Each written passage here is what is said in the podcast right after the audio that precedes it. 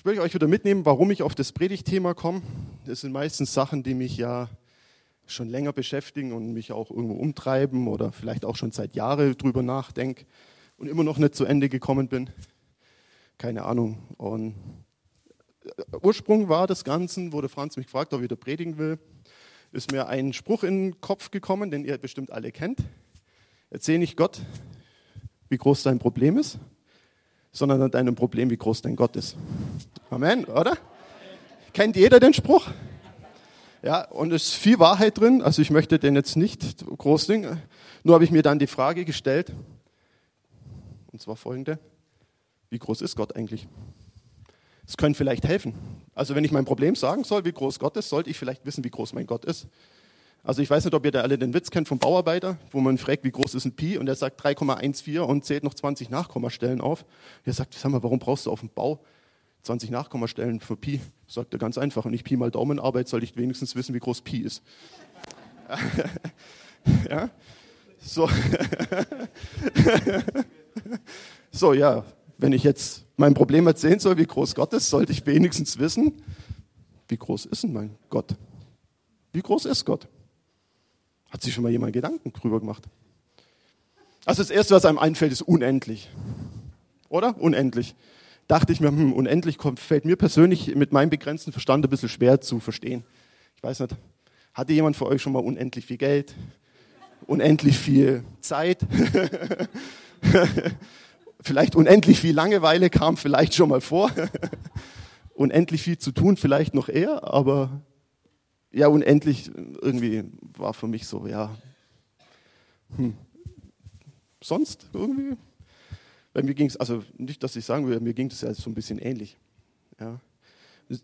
Allmächtig, allmächtig ist auch schon die Frage, wird auch schwer zum Vorstellen.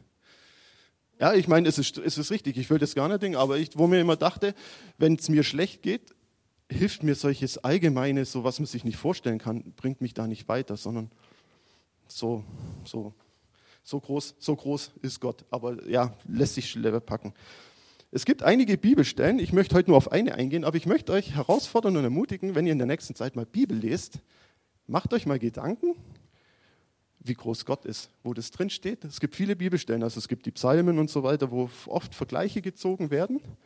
Und macht euch mal Gedanken darüber, was da so drin steht. Wie gesagt, ich möchte heute eigentlich nur auf eine Bibelstelle eingehen, die wahrscheinlich auch sehr viele kennen, Jesaja 40, Vers 12. Kann jemand die Wassermassen der Meere mit der hohen Hand messen oder die Weite des Himmels mit der Handspanne bestimmen. Und kann jemand die Erdmassen in Eimer abfüllen, die Berge wiegen und alle Hügel auf die Waagschale lesen. Das ist gutes, gu guter Vergleich, oder? Wie groß Gott ist. So, dann habe ich mir gedacht, so, jetzt mache ich mich mal ran und überlege mal, was das denn mal einfach physikalisch praktisch bedeutet. Weiß jemand von euch, wie viel Wasser in seine hohle Hand passt? Hat sich jemand schon mal Gedanken drüber gemacht? Also ich muss dazu sagen, ich bin so technisch-naturwissenschaftlicher Typ. Das war somit das Erste, was mir irgendwie in den Sinn gekommen ist. Ich meine, ich habe relativ große Hände. Was passt denn da so eigentlich rein?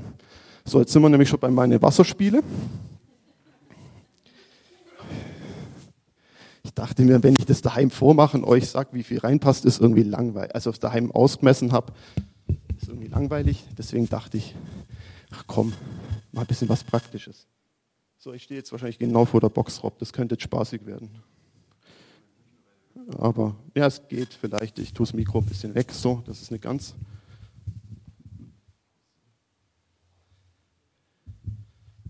Weil sonst pfeift dann wird es auch nicht so schön für euch zum Zuhören. Gut. Also ich habe hier eigentlich eine Waage, die kann man auf Milliliter umstellen, dass man einfach sieht, wie viel man drin hat. Ich tariere sie mal schnell, dass die Glasschale weg ist, weil ich möchte dann nicht irgendwie hier auf dem Teppich die Wassersauerei veranstalten. Also es ist kein Kaffee drin. Für alle, die jetzt Hoffnung hatten, dass es jetzt schon Kaffee während der Predigt gibt, muss ich enttäuschen. Es ist einfach nur Wasser.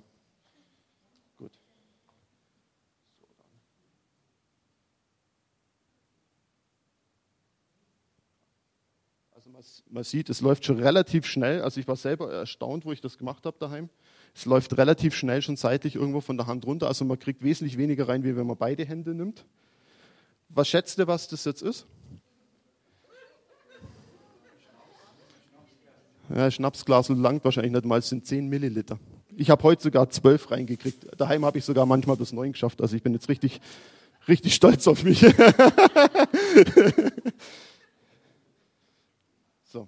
so, 10 Milliliter, ja. Sonst schnell weg. Also ihr könnt nachher mal gern vorkommen, wenn es einen interessiert, nach, nach der Predigt mal selber ausprobieren. Menge in meiner, also in meiner hohlen Hand ist eben 10 Milliliter. Ich habe es jetzt einfach mal mit 10 angenommen, es wird ein bisschen leichter. So, jetzt wird es lustig. Die Wassermengen der Meere. Weiß jemand auswendig? zu viel. Zu viel zum Trinken. Sollte man sowieso nicht, ist salzig. Also gut. Es sind 1332 Milliarden Kubikkilometer. Sind die Forscher sich relativ sicher. Man hat so 3D-Scans von Satelliten ausgemacht und hat dann eben mal das berechnet. Das macht 1332 Trilliarden Liter. Das ist die Zahl da unten. Also sind 21 Nullen hinten dran. Ja. So. Das ist mal so, was dem Herrn in die hohle Hand passt. Lässt sich jetzt ein bisschen besser begreifen? Ich dachte mir so, nee, eigentlich nicht. Da dachte ich mir so, ach, ich mache mir jetzt mal Folgendes. Ich gehe mal her, ich meine, da kommt jetzt ein bisschen, sorry, der Mathematiker und Physiker ein bisschen durch. Es gibt irgendeinen Faktor, also wenn man die zwei Zahlen durcheinander teilt, kommt eben 133,2 mal 10 hoch 24 raus. So viel ist die Hand Gottes größer als meine, wenn man so das, es ist nicht ganz 100% wissenschaftlich, aber so, dass man sich mal vorstellen kann. Und da dachte ich so, hm, hilft mir jetzt immer noch nicht so wirklich weiter. Und dann bin ich hergegangen und bin einfach hergegangen und habe, ähm, das habe ich weiter gemacht, und bin hergegangen und habe das Volumen der Erde genommen und habe die durch diesen Faktor geteilt. Und dann kommt, wenn man das wieder rückrechnet, eine Kugel mit zweieinhalb Zentimeter Durchmesser raus. So. Kurze Frage, schaut, schaue ich angestrengt aus, so einen Tischtennisball zu halten? Äh, ich verrate euch ein Geheimnis, der ist zu groß. Tischtennisball hat vier Zentimeter Durchmesser, nicht zweieinhalb. Um das Ganze vielleicht. Was sind zweieinhalb? So. Also ich weiß nicht, wie es euch geht. Also ich dachte mir so, war beeindruckend. Also ich glaube, Gott strengt sich nicht wirklich an, unsere Erde in der Hand zu halten. Also ich könnte das jetzt, also ich mache es jetzt nicht den ganzen Tag, ich kann dann nachher nicht Gitarre spielen, aber es schaut Schaut schon sehr beeindruckend aus, vor allem ich habe mich echt gewundert, warum die Kugel so klein ist, wenn man so die, wenn die so irgendwie drin verschwindet. Aber es ist wirklich, weil das Wasser seitlich runterfließt. Deswegen unterschätzt man das so. Ja. Also, ich finde die blaue Kugel einfach schöner. Ich nehme die hier. so schaut es aus, wenn Gott unsere Erde in der Hand hält. Ja. So. Zweite Teil von dem Bibelvers war die Handspanne. Weiß jemand, wie groß eine Handspanne ist? 20. Das ist lustig, die Älteren kennen es noch. Ich musste das auch in der Schule mal noch lernen und ausmessen. Also bei mir, ich habe es sogar relativ gut zwischen Daumen und Mittelfinger, wenn ich mich ganz strecke, sind fast 25 Zentimeter. Das ist natürlich richtig cool, weil ich kann relativ gut im Möbelhaus Möbel ausmessen, ohne dass ich einen Meterstab brauche.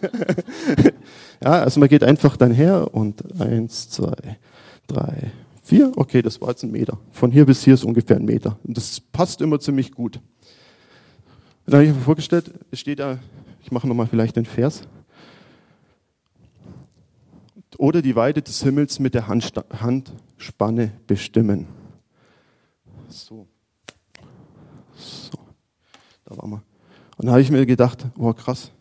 Also Gott steht nicht da im Möbelhaus und macht das so wie ich. Wie lang ist der Tisch? Eins, zwei. Sondern Gott zählt ein bisschen anders. Erste Galaxie, zweite Galaxie, dritte Galaxie, vierte Galaxie, fünfte, sechste, siebte. Hm, nee, es langt nicht. Wir machen weiter. Achte, neunte, zehnte. Hey, ich habe ja unendlich Zeit. Ich kann mir Zeit lassen. Elfte, zwölfte, dreizehnte, vierzehnte. Keine Ahnung, wie lange der das getrieben hat. Er hat ewig Zeit. Er ist nicht so begrenzt wie mir. Ich, ich mache das jetzt nicht vor, wenn ich, wie weit ich, wenn ich in einer Stunde zähle, wie weit ich komme, aber Gott kommt da ein bisschen weiter. Ja. Das ist einfach die Dimension, mit der unser Gott denkt. So, Dann, zweite Teil. Und kann jemand die Erdmassen in Eimer abfüllen, die Berge wiegen und alle Hügel auf die Waagschale legen? So, jetzt wird es interessant. es ist unglaublich, ihr werdet es nicht glauben. Es gibt wirklich Wissenschaftler, die haben die, das Gewicht Deutschlands berechnet. Also zwar nicht von den Leuten, die drauf wohnen, also nicht, ob wir jetzt alle Übergewicht haben oder nicht, sondern wirklich, die sind hergegangen bis gewisse zur Erdkruste und haben die Gesteinsarten ähm, eben bestimmt und dann einfach das so hochgerechnet. Deutschland wiegt 28 Billiarden Tonnen. Ganz pauschal. Bayern davon 6 Billiarden Tonnen. Also das ist ein äh, 6 mit 15 Nullen. Ich habe es jetzt nicht aufgeschrieben. Das ist nur Bayern. Ja? Da, ihr wisst selber, Bayern gut hat so ein bisschen Mittelgebirge im Fränkischen und hat so ein paar Alpen. Ja? Ich meine, wenn man überlegt, dies, diese Zugspitze ist jetzt nicht allzu riesig. Aber so der Teil. Da dachte mir so, cool, 6 Milliarden Tonnen, keine Ahnung, was das bedeutet. Da habe ich mich mal auf die Suche gemacht zum Vergleichen. Das ist der größte LKW der Welt, hat eine Zuladung von 450 Tonnen, ist 20 Meter lang und ein Reifen ist 4 Meter hoch. Also wenn der draußen vorbeifährt, fährt mal ein Haus vorbei. Das ist so das ist so die Dimension von dem Teil. Ja? Die werden in Sibirien im Tagebergwerk eingesetzt. Die gibt es wirklich, die Dinger. Das ist der größte seriengefertigte LKW im Moment. Wenn ich den LKW nehme und Bayern wettbuddeln wollen würde, ja, dann bräuchte ich 13,5 Billionen LKW. Wenn ich die alle ineinander kette, gibt es einen Stau mit 270 Billionen Kilometer Länge, das wäre 6,7 mal, Millionen Mal um die Erde. Das ist nur Bayern. Da haben wir keine Rocky Mountains, keine Anden, die Restalpen, kein japanisches Gebirge und schon gar nicht den Himalaya angefangen irgendwie anzukratzen. Ja. Und so Gott legt das in den Eimer auf die Waagschale Ach, nett, 10 ml. Das sind die Dimensionen, in denen unser Gott denkt. Das, das ja, ich habe es jetzt mal mit Absicht nur auf einem auf einen Vers bezogen. Aber ich lade euch ein, macht euch mal Gedanken drüber bei so Vergleichen. Einfach auch das euch mal bildlich vorzustellen. Einfach mal zu überlegen, was, was ist das, wenn ich das jetzt wirklich mal wörtlich nehmen würde? Ja, Gott ist viel größer. Das brauchen wir gar nicht diskutieren. Aber Einfach mal zu sagen, was, was wäre das, wenn es jetzt bildlich wäre? Wie groß ist Gott? Mich hat das extrem beeindruckt. Also vor allem dieser Stau mit den paar Millionen Mal um die Erde, dachte ich mir, cool, das schaut dann aus wie der Saturn, ja, aus so, so ein Ring und dann in der Mitte die Erde. Ähm, das ist so, das ist unser Gott. Und dann habe ich mir die Frage gestellt, eigentlich die alles Entscheidende. So, und was hat das Ganze jetzt mit mir zu tun? Was hat das jetzt mit meinem Leben zu tun? Ich habe mir nur einen, einen Hinweis drunter geschrieben, ein Wort als Antwort. Alles. Einfach alles. Es hat von A bis Z zu dir zu tun.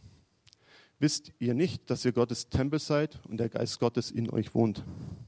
Darum lebe nicht mehr ich, sondern Christus lebt in mir. Es gibt noch hundert andere Bibelstellen. Dieser Gott, der Berge hier in die Waagschale legt, der die Erde so ein bisschen hier in der Hand hält, der lebt in dir. Das ist Tatsache, das ist Fakt, das ist unumständlich. Wenn du dein Leben Jesus gegeben hast, ist das Fakt. Dieser Gott lebt in dir. Frage, glaubt ihr, dass so ein König, der so viel Macht hat, sich eine Baracke aussucht, um da drin zu wohnen? eine Baracke, eine Ruine, ein Schuppen? Ich glaube nicht. Überlegt mal, was unsere Könige, wenn ihr an Versailles denkt, Schloss Neuschwanstein, was die sich hingebaut haben. Und es waren nicht mal große Könige. Glaubt ihr ernsthaft, dass dieser König, der die Erde in der Hand hält, sich eine Baracke sucht oder eine Ruine, um einzuziehen? Ich glaube, dass der nämlich im Schloss wohnt.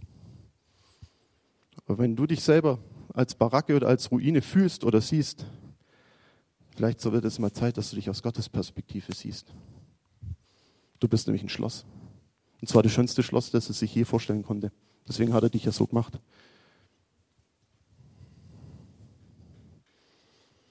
Ja? Und ich glaube, das ist ein großes Geheimnis, wie wir leben, auch wie wir unser Leben leben, welchen Selbstwert wir nach außen auch ausstrahlen. Ich glaube, leider hat uns unsere Vergangenheit und auch Mitmenschen zu oft in eine andere Richtung geprägt. Du bist zu doof, zu hässlich, zu dick, zu dünn, was auch immer. Einfach unfähig, linke, zwei linke Hände mit zehn Daumen dran, was auch immer für Aussagen sind. Ich will dir eins heute sagen, die sind falsch. Der Gott, der die Erde erschaffen hat, der wiederkommt in der größten Herrlichkeit, der lebt in dir und er sucht sich keine Baracke, um darin zu leben, sondern du bist ein Schloss. Und das ist einfach Tatsache. Weil warum soll er sein Liebstes schicken auf die Erde, Jesus Christus, um für eine Baracke zu sterben? Also ich würde nicht mein Liebstes hergeben für eine Baracke. Wenn, dann will ich dann Schloss dafür haben. Oder lauter Schlösser. Und das hat Gott getan. Weil Gott sieht in euch keine Baracken, er sieht euch Schlösser. Egal wie unvollkommen er ist, Gott sieht in euch ein Schloss.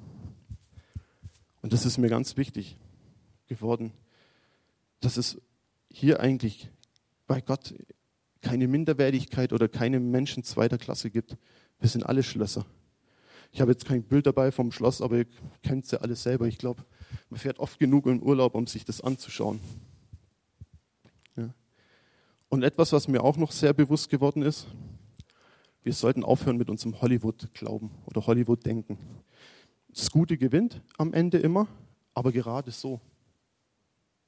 Also, egal welchen Actionfilm man sich anguckt, Iron Man oder wie auch immer, der böse Gegenspieler wurde gerade so besiegt, selber völlig ruiniert, aber ist noch mit dem Leben gerade so davon gekommen. Ich möchte euch eins sagen, Gott hat keine Gegner. Der Satan ist kein Gegner für Gott. Er ist vielleicht ein Gegner für uns ab und zu mal, aber nicht für Gott. Gott hat ihn besiegt und zwar triumphal. Da gibt es nichts mehr zu rütteln. Ja, er ist nur noch, ich sage immer, er ist kein Gegner, er ist nur Opfer. Da gibt es nichts zum Groß, Knapp oder wie auch immer. Und dieser Gott lebt in dir und er sieht dich anders, als du dich selber siehst. Vielleicht. Ich hoffe, dass ihr euch irgendwann auch als Schloss seht. Egal wie es euch geht, wie ihr euch fühlt. Und das ist mir sehr wichtig geworden und ich hatte auch in, in der Vorbereitung so einen Eindruck, dass heute eine Salbung da ist und dass der Herr auch heute einige Wunden heilen will aus der Vergangenheit. Dass es hier Leute gibt, denen leider viel zu oft negative Aussagen über ihr Leben getan wurden, die gebunden wurden in dem Sinne, wo Gott sagt, nee, das ist nicht. Weil mein, ich sehe dich als Schloss, dafür habe ich meinen Sohn geschickt, dass ich in dir wohnen darf und kann. Ja, und wie der Franz auch letzte Woche dann eigentlich gepredigt hat mit dem Heiligen Geist, wenn der Heilige Geist in mir wohnt, das ist der Geist Gottes, ja. Wir sind ein Tempel von ihm. Also er wohnt wirklich in mir. Und das ist mir echt wichtig geworden. Und vielleicht habt ihr schon was auf dem Herzen, wo ihr merkt, oh ja, das betrifft mich. Vielleicht ist, hat es sogar körperliche Auswirkungen. Ja, also wenn ihr auch irgendwo körperliche Schmerzen habt oder so, lade ich euch ein, dann nach vorne zu kommen und zu beten. Und mir ist es auch wichtig geworden, dass wir werden auch noch eine Gebetszeit hier haben dass ihr wirklich nach vorne kommt. Weil ich habe mir oft Gedanken gemacht, warum. Ich mag das selber auch nicht, so solche Aufrufe gebe ich ganz offen zu. Aber ich habe das Gefühl, dass Gott heute das wichtig ist, dass wir uns aufmachen und ihm das auch zeigen, Herr, ich will, dass du mich änderst. Ich will geheilt werden. Ja, ich möchte das Beispiel mit Bartimäus einmal bringen. Bartimäus steht vor Jesus und Jesus fragt, was willst du eigentlich von mir? Und da denke ich mir immer, was hätte ich an der Stelle gesagt? Einen neuen Blindenstock natürlich? Oder, ich meine, hätte Bartimäus sagen können, ich bin mir sicher, er hätte dann einen Blindenstock bekommen. Oder er hätte, vielleicht, so reagiere ich manchmal, ja, was denkst du denn eigentlich, warum ich da bin? Siehst doch, dass ich blind bin, bist jetzt blöd oder was? Ich weiß nicht, wie es euch manchmal geht. Und was sagt Bartimäus? Ich will sehen können. Und das ist genau das, Gott zwingt keinen. Gott wartet mit dem, was wir kommen und das, was wir wollen. Und das und bis dahin kann er gehen und weiter nicht. Und deswegen ist mir das einfach wichtig geworden heute, dass wenn ihr was habt, dass ihr wirklich nach vorne kommt und einfach nur damit auch sagt, bewusst, Herr, ich will, ich will da Heilung. Ich will da geändert werden. Herr, ich will die andere Blickrichtung. Herr, ich will sehen, dass ich ein Schloss in deinen Augen bin. Dass ihr einfach euch aufmacht. Ja? Das ist so mein, mein Wunsch. Ich bin eigentlich schon fertig mit meiner Predigt. Ihr merkt, ich predige oft nicht so lang. Ich mache mir da auch vorher nicht so viel Gedanken, weil ich das im Herrn eigentlich überlasse. Mir ist jetzt eigentlich wichtig, dass wir jetzt noch zusammen ein Lied singen. Und zwar, das ist, wie schön dieser Name ist. Ja, ich denke, ihr kennt alle das Lied. Und da gibt es hauptsächlich in der Bridge auch darum, der Tod hat verloren, zerrissen der Vorhang, Sünde und Grab schweigen vor dir. Die Himmel laut tosend voll Herrlichkeit lobend, weil du nun auferstanden bist. Hast keine Gegner, keiner vergleichbar. Du regierst für alle Zeit. Und ich denke, das ist so eine klare Proklamation. Und ich wünsche mir einfach, dass wir als Gemeinde dieses Lied jetzt auch einfach am Anfang nochmal gemeinsam singen und auch wirklich proklamieren, dass Gott einfach Chef im Ring ist und der Herr ist. Und nach dem Lied bitte ich dann einfach, dass die Leute vom Gebetsteam einfach nach vorne kommen und dass ihr dann auch, nach, wen das betrifft, nach vorne kommt.